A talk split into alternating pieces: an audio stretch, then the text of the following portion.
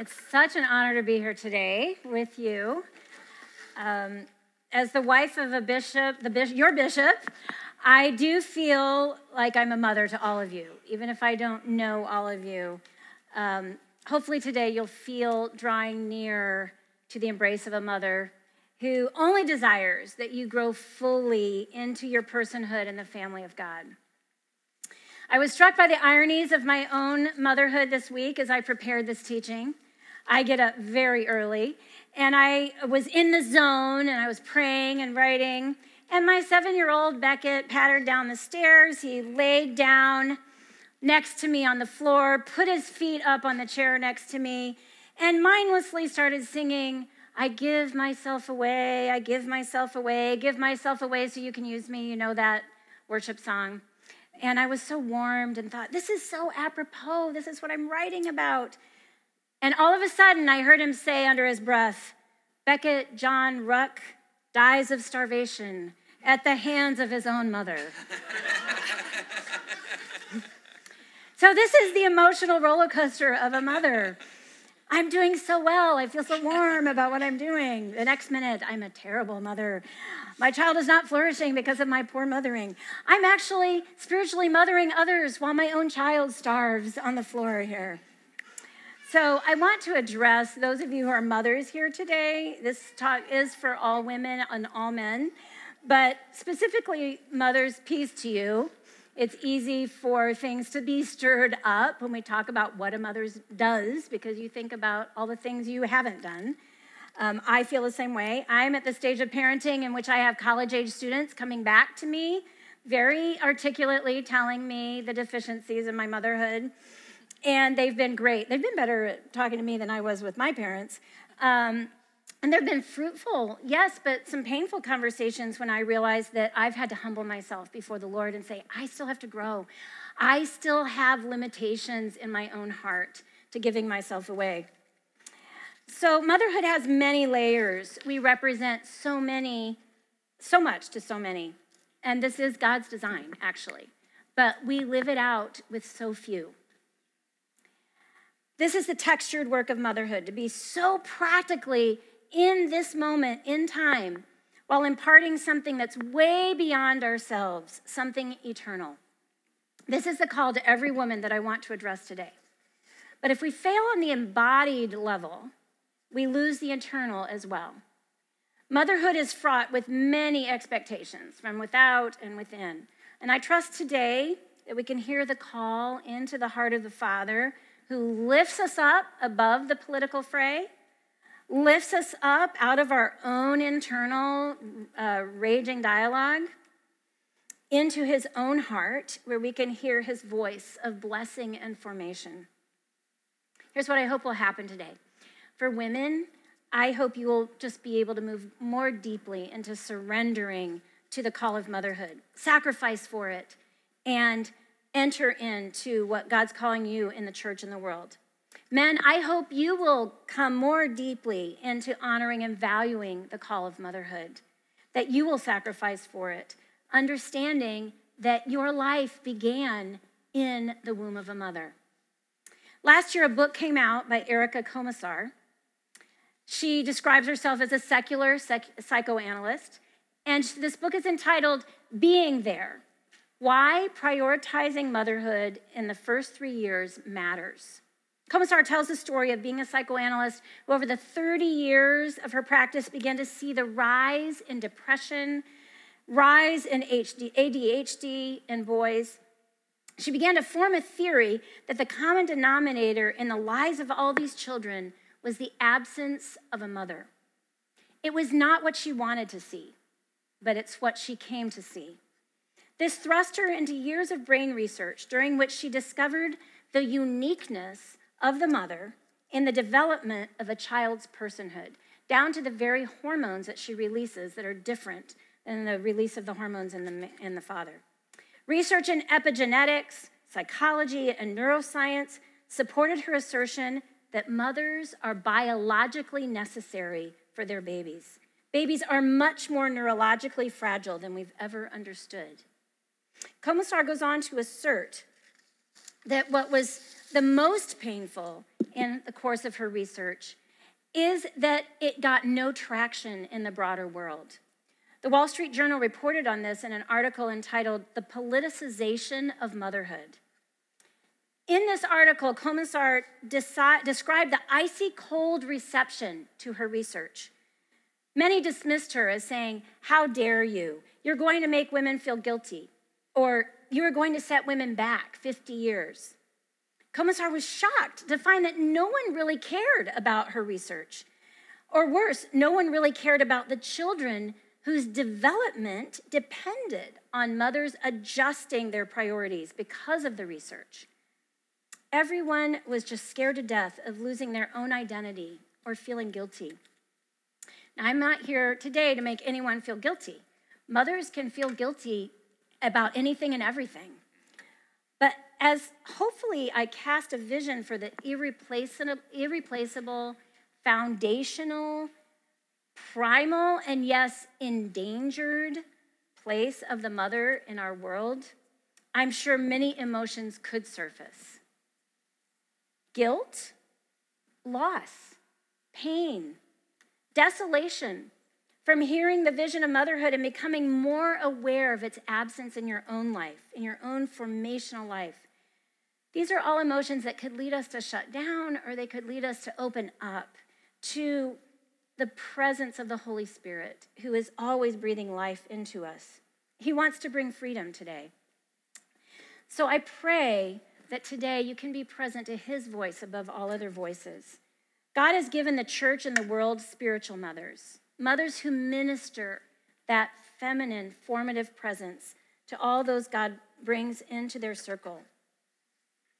To be spiritual mothers, and for you men to support spiritual motherhood and encourage it, um, and indeed receive from spiritual mothers, which you all need to, um, we need to address the mother crisis in the world. Women feel that what is really affirmed is the sexualized posture in women, that false feminine. This is what people want from me. Sometimes, though, we react to that by becoming over masculinized. I will protect myself with a tough exterior. I will not be vulnerable. Though every person in the world, every person, longs for the iconic gaze of a mother, the embrace, the touch of a mother on a fevered brow, fewer and fewer women want to be that. Fewer women want to be that for one or two or more. The world has been telling women that they have so much more to contribute to society than being mothers. Indeed, my daughter, who is a senior in college, has felt patronized whenever she's mentioned desiring to be a mother. What is communicated is that motherhood should not be a primary goal, it should be, at best, a side activity. And because women bring children into the world and don't understand that they have a unique impartation in the formation of personhood in the next generation, or because it competes with their own understanding of their needs for actualization, they often neglect that simple, hidden work that their very presence accomplishes in the impartation of life to the next generation. Because of this, more and more adults are released into the world still desperate to be nurtured into their full identities. So we need a call back to the home. But we also need a call to the home of the church, where those being born again into the church can be nurtured into their full identity in the family of God. I'm here to delight in the plan of God for women. We will never have a better idea than God had. It is very good. I give glory to his name today for his creation for me as a woman and for all of you here who are women. God is telling a real story. He's telling a cosmic story. The story is about his love for creation. It's a story about how he's bringing us, his created beings, into unity with him. In this story, he chooses the icon of marriage to communicate his love, that icon of family. The Bible begins with marriage between Adam and Eve, very particular human beings, and progresses to the end with marriage of God to his people, the cosmic story.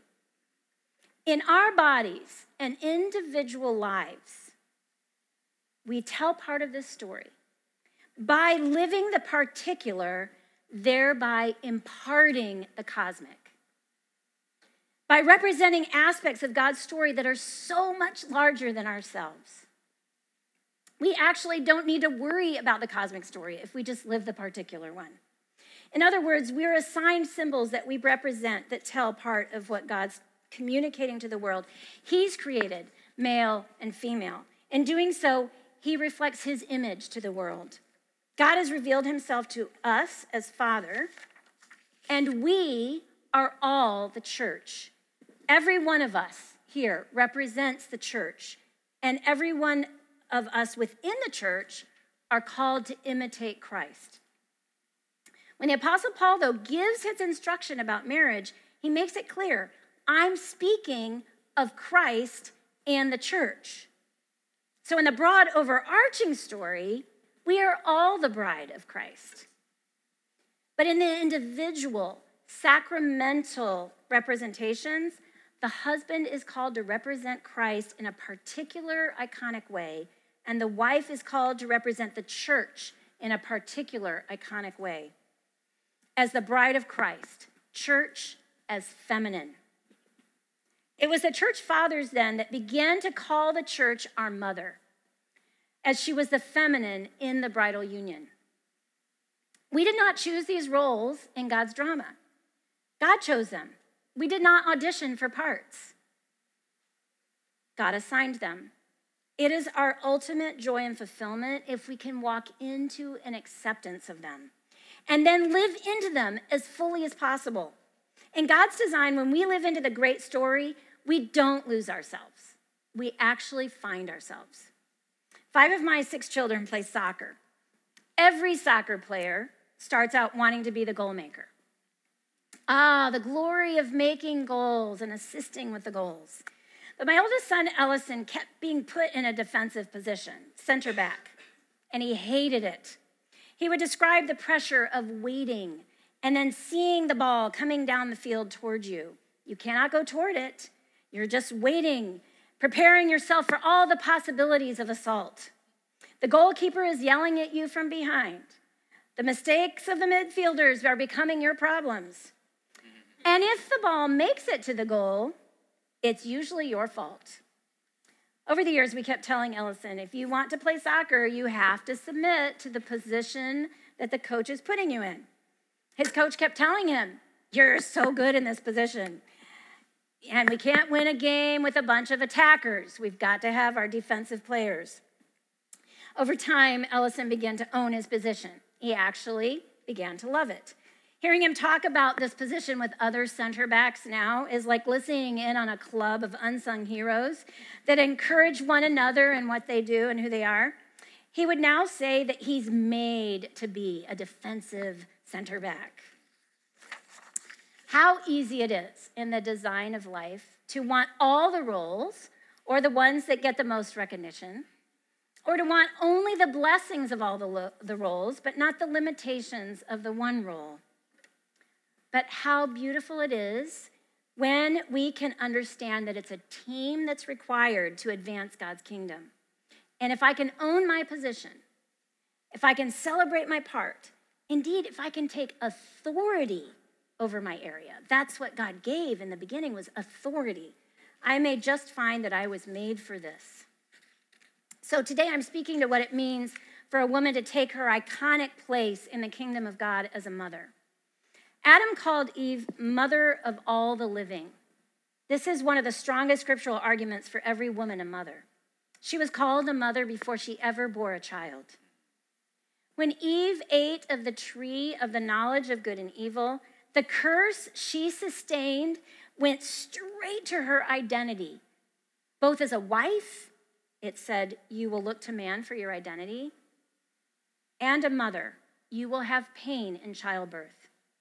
And then God made clear that there would be a particular enmity between the serpent and the woman, a very particular enmity between the two. Throughout history, we have seen this pointed attack on women.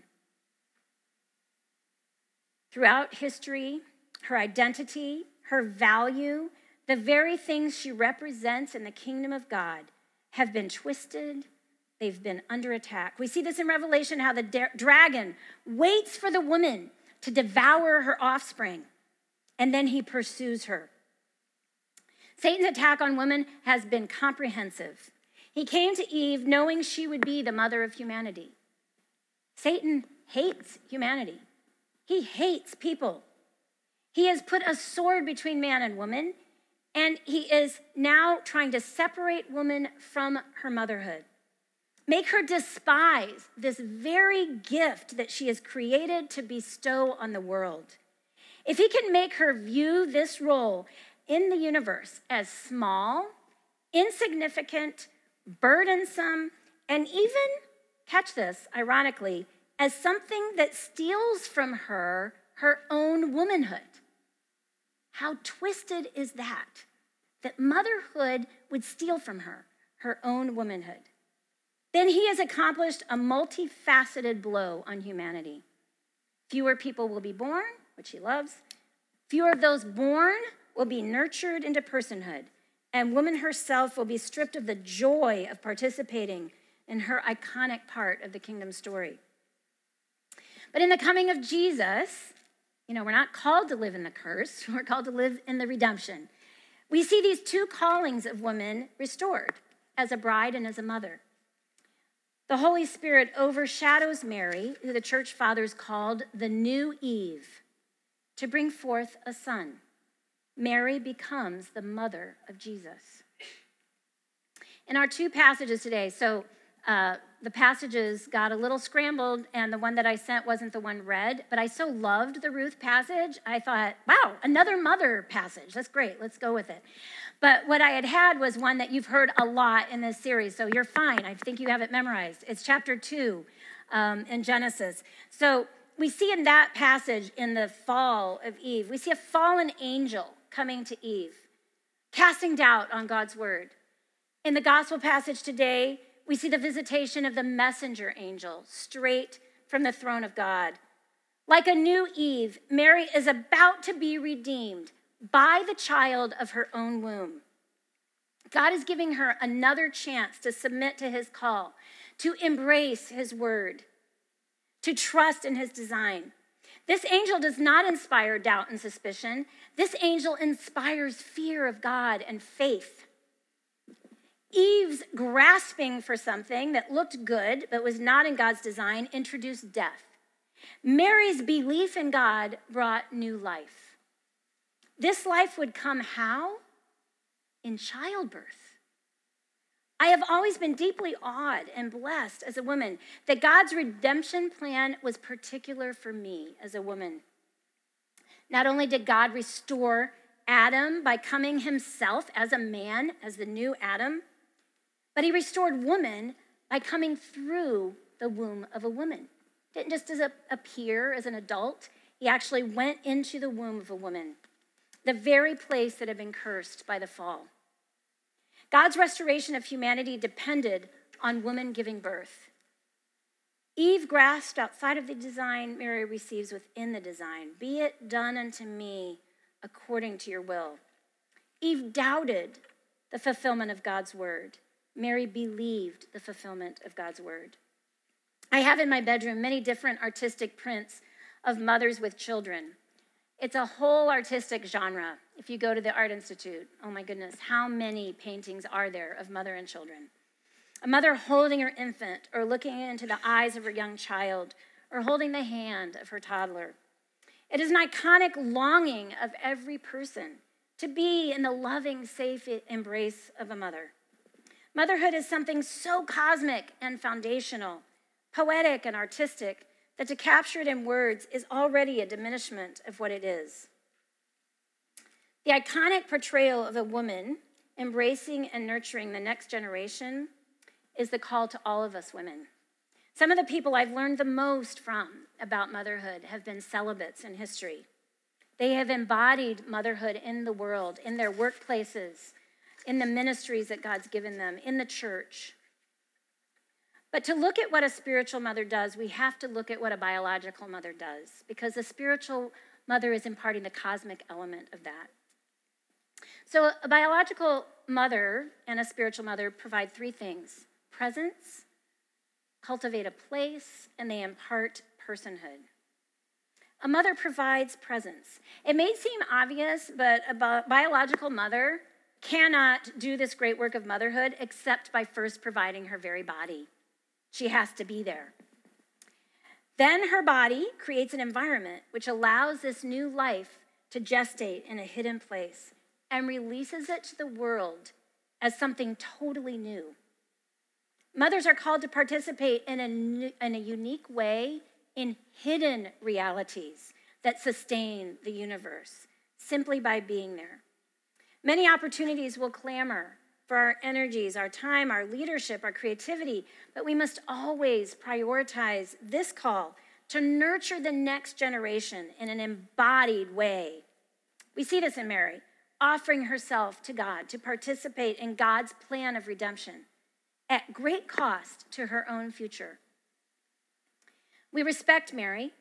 We cannot imagine Mary not investing her life for baby Jesus and then into his growth into manhood. We cannot even imagine Mary deciding to pursue an avenue for herself, for her own advancement, maybe a speaking tour on what it was like to be visited by an angel, to be ostracized for the sake of the kingdom of God, which she was, traumatized by childbirth in a desolate cave away from her family. I'm traumatized when I read that story. And it was like what it was like to stand by Jesus in his hour of sorrow and desolation. No, what Mary gave was herself, her body to Jesus and to the world. We cannot so distance ourselves from her that we cannot hear the same call to us today. Jesus said, Whoever receives one such child in my name receives me. To receive a little child in the name of Jesus is like we are receiving him. That's what Jesus said. How would I treat Jesus if I were his mother? This is what Jesus is asking us to do for the little ones he gives, both biologically and spiritually here in the church. Motherhood requires presence. Our bodies tell us that. But we also know that it's not enough to be physically present. Especially in this day and age, it's easy to be physically present, but not emotionally or spiritually present we find ourselves, I find myself sometimes even gazing at my screen while questions from my children get repeated over and over and over again. What it takes to stop and gaze in the eyes of a little one and listen, to be present in the room, body, soul, and spirit. This is something you can provide for everyone in your life. What would happen if every woman in this room just began to be present to another, just to provide her presence? Even in the workplace, somewhere where you begin to listen to others. You begin to think of their advancement. How can I help this person grow and mature and flourish? Receive the ones that Jesus puts around you, no matter how fragile, how difficult, how needy. These are the ones the Lord is sending to be healed, to be nurtured into maturity. Give them attention. Pay attention. It's a sacrifice, right? You're paying something. Pay attention, look at them, listen to them, pray for them, provide for them. Edith Stein, a German Jewish philosopher who converted to Christianity and later became a discalced Carmelite nun, is someone who I've always admired. She was killed in the Auschwitz concentration camp. She wrote a series of essays on womanhood. Here's a woman who never bore a child in her body, but she championed cause of motherhood in the world. She saw that the world needed mother. That's what the world needed. This is from her um, a, a quotation that she said The world doesn't need what women have, it needs what women are. Just your presence, your attention, your relational connection, your acceptance of others will begin to bless others with something immeasurable. Begin noticing, pay attention. How can you bless others with a sense of presence? I started noticing, noticing years ago, one of my son's soccer coaches, who was running the whole AYSO program, He had a common law marriage with a mentally unstable woman, and so he always had his children with him while he was trying to, to navigate this huge program. So I thought, he needs to be cared for. So I asked him what kind of coffee he liked, and every Saturday, I just brought him coffee out on the field. And every Saturday, he would give me back the, the mug from the week before.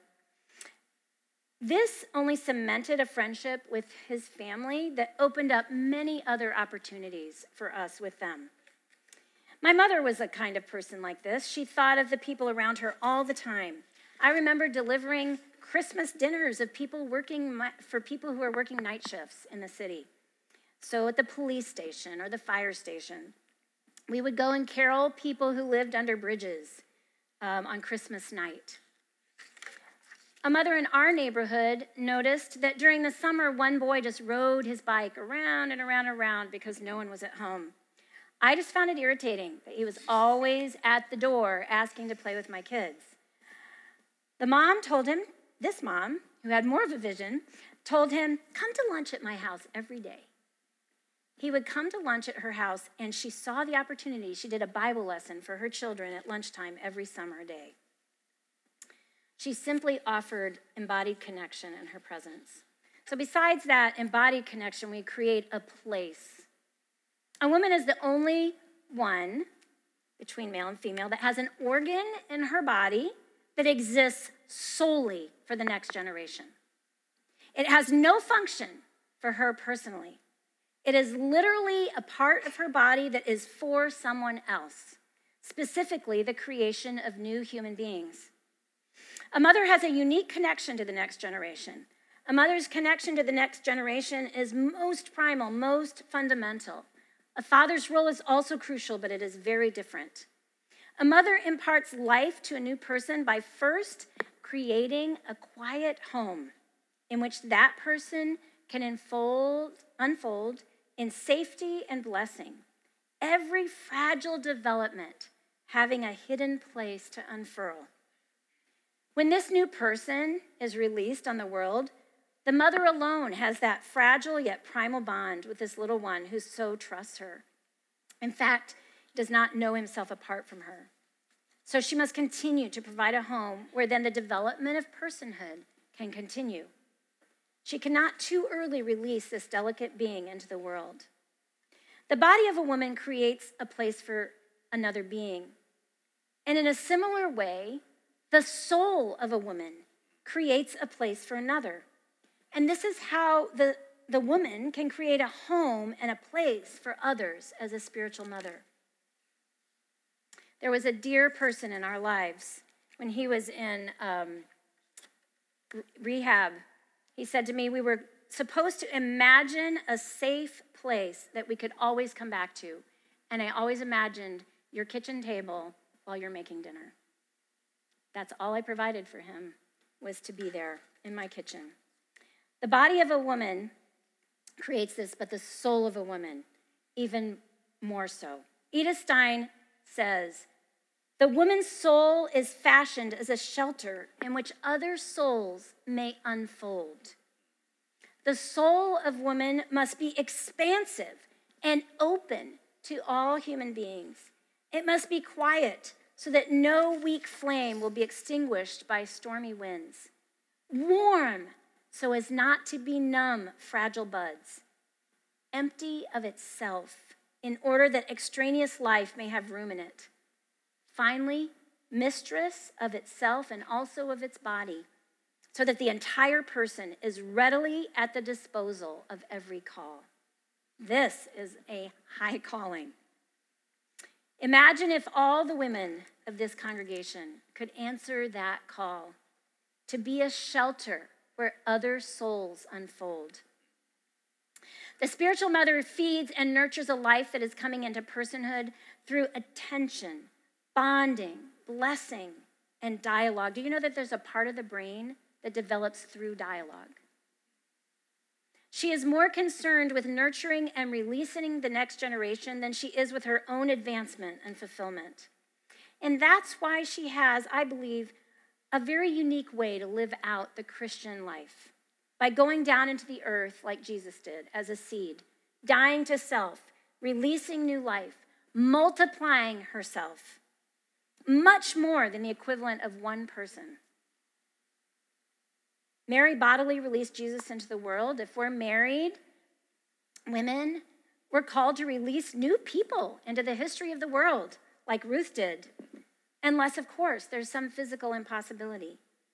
And then to expand our motherhood to those in our circle. But if you are unmarried or unable to bear biological children or have not yet, you have more availability to throw yourself in to releasing new spiritual children into the world. And the world is a motherless place in need of women who have arms available. I discovered I was a spiritual mother long before I became a biological mother to my own children, the first of which came along at age 33. So, those of you, you could still have 7, 14, whatever. When I was in my early 20s, I went to teach high school in Brazil. I was assigned a class for which I would be the homeroom teacher. I would also be teaching them two academic subjects. I realized that as a new teacher on the block, I had been given the most rebellious, difficult, and mischievous class in the school. They were under administrative discipline. I've never even heard of this in any other school when I came in as a first year teacher. I fell in love with these students. They were bright, they were hyperactive, they were challenging. I prayed for them regularly, sitting in their different desks after they had gone home. I began to create a little home for them. I got a couch for my classroom. I created a coffee station with a mug rack on which students could hang their mugs. This is Brazil, of course, where everybody drinks coffee. I discovered we had a lot of artists in the class. So I got permission for them to paint scenes of literature and quotations from literature on the walls, which they did on a day off. Slowly, they began to settle and unfold academically, spiritually, and relationally. They became more disciplined. Eventually, a kind of revival broke out among the students, and God did a surprising work among them. Now, I didn't go into that place thinking I'm 24 or whatever, I'm going to be a mother, but it happened naturally to be among them love them, to hear about their family's struggles and sorrows, and to create a place for them. I'm sure some of you in your places of work have already found that this happens. If you have an open heart to the Lord, they come to you like a magnet. Don't be ashamed of it. Bring it into your community, into your neighborhoods, into the church. So, while a woman's providing her presence and a place, what she's doing through those is imparting personhood. And she didn't even go into it. I'm going to impart personhood today from 9 to 12. Um, just by being there and just by living it out and just by being present and creating that place, the personhood is imparted. The gift of her presence is, has this uh, vehicle, then, embodied vehicle of personhood to be passed on. You lose motherhood, the world becomes a disconnected place. It's what we're living in right now. It is sobering for a woman to be so needed in this deep way in the formation of personhood. The whole human race has a dependency on a woman that is very unique.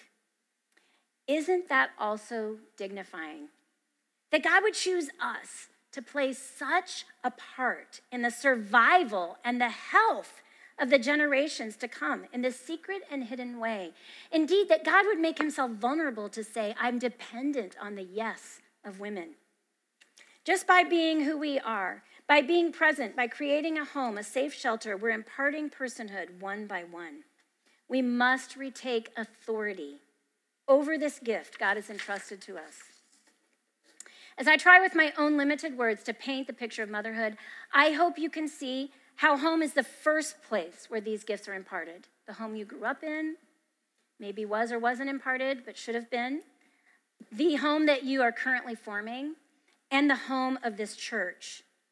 But the church is not only an extension of the home uh, where this is imparted, it becomes the place where what was never imparted can be restored. It is a place where what was lost can be given. This work of the church, though, often happens in the homes of its people. Through hospitality, I'm so excited to hear that this is a priority here. Through food, through conversation, It is in the church that the presence of God is ministered. It is a shelter in which one who is born again can unfurl into its full calling, become all God dreamed him or her to be, where true identity is received and blessed. The church father, Bishop Cyprian, said, when speaking of the church as our mother, from her womb we are born, by her milk we are nurtured, by her spirit we are given life. She watches over us for God. She seals her sons to whom he, she has, been, has given birth for the kingdom. He cannot have God as his father who does not have the church as his mother. Usually, when I get on an airplane, I get on assuming God has ministry for me to do. I do not particularly want to do this. I'm an introvert and I would definitely rather sleep or read on the plane. But it does seem like an opportunity that rarely presents itself in our culture anymore a conversation with a stranger who has no option but to be next to you for sometimes a few hours and in some cases, day or night. So I just assume that God will want me to be available. Because of this, I end up in conversations that last the entire flight. And Stuart will keep looking over at me sometimes, still going. Wow. I don't feel good at this conversation, actually. But the Lord does seem to select the people I'm supposed to sit with. Stuart gets it done quickly, you know, straight to the point, converted on. and I'm the one that doesn't have the evangelism gift, but I want to enter into God's plan. This last year, I was flying from one city in Brazil to another city in Brazil. I tucked into my seat, I pulled out my Bible to read, and I saw the young man settling next to me was getting out his Bible. I sighed in relief. At least I wouldn't have to evangelize. I commented to the young man, Marcelo, who was next to me, that it looked like we were both about to read our Bibles. Was he a believer? What unfolded was the most Holy Spirit inspired conversation that perhaps I've ever had on a plane. Marcelo, on that very day, was leaving his family, his fiance, his property, his job to be a missionary in another part of Brazil that was more needy. This young man had already been used by God at age 25 to bring a revival in his city by drawing together youth of all different denominations to gather in the plaza to pray, to call on the Lord, to worship. They were seeing miracles and conversions. He began to tell me a little more of his story. His father was involved in the occult, and Marcelo had had to learn how to live with demonic opposition in his own home. Then he told me about his mother. As a believer, she had disobeyed the Lord and married his father. He said his mother had had a call in her life to serve the Lord, but had turned from it. He told me that the Lord clearly said to him one day, I called your mother to obey me in specific ways, which she denied. Will you take up the call of your family? He said that he had to obey the Lord. And in this case, it meant leaving everything to go where God was calling him.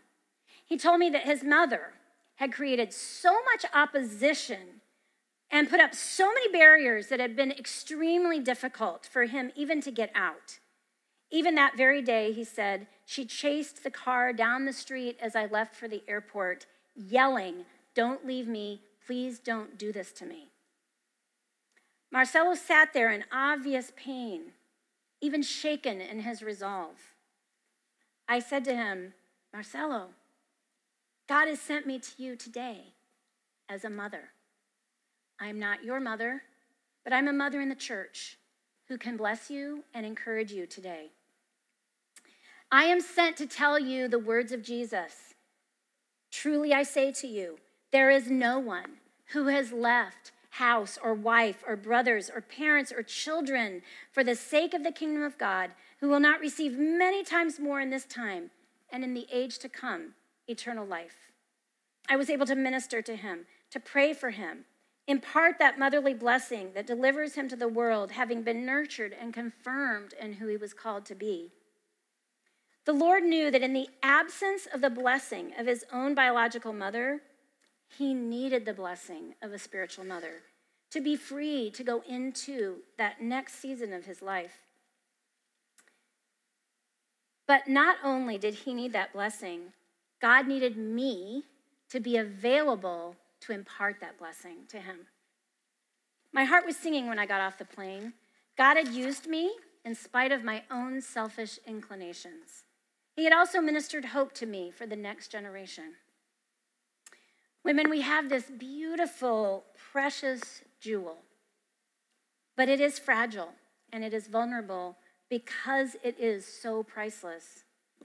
It's something that we've been given to give the world, which is the gift of motherhood. Yesterday, I received a little phone video from Nigeria where Stuart is preaching um, some revival meetings. And it's a choir of African women, all dressed in beautiful matching dresses with that great fabric that they have. And they're singing. We are faithful women who will stand in the gap. Lord, give us power to build your world. I thought, how perfect. Let us join our African sisters and build God's kingdom here. Thank you, Lord.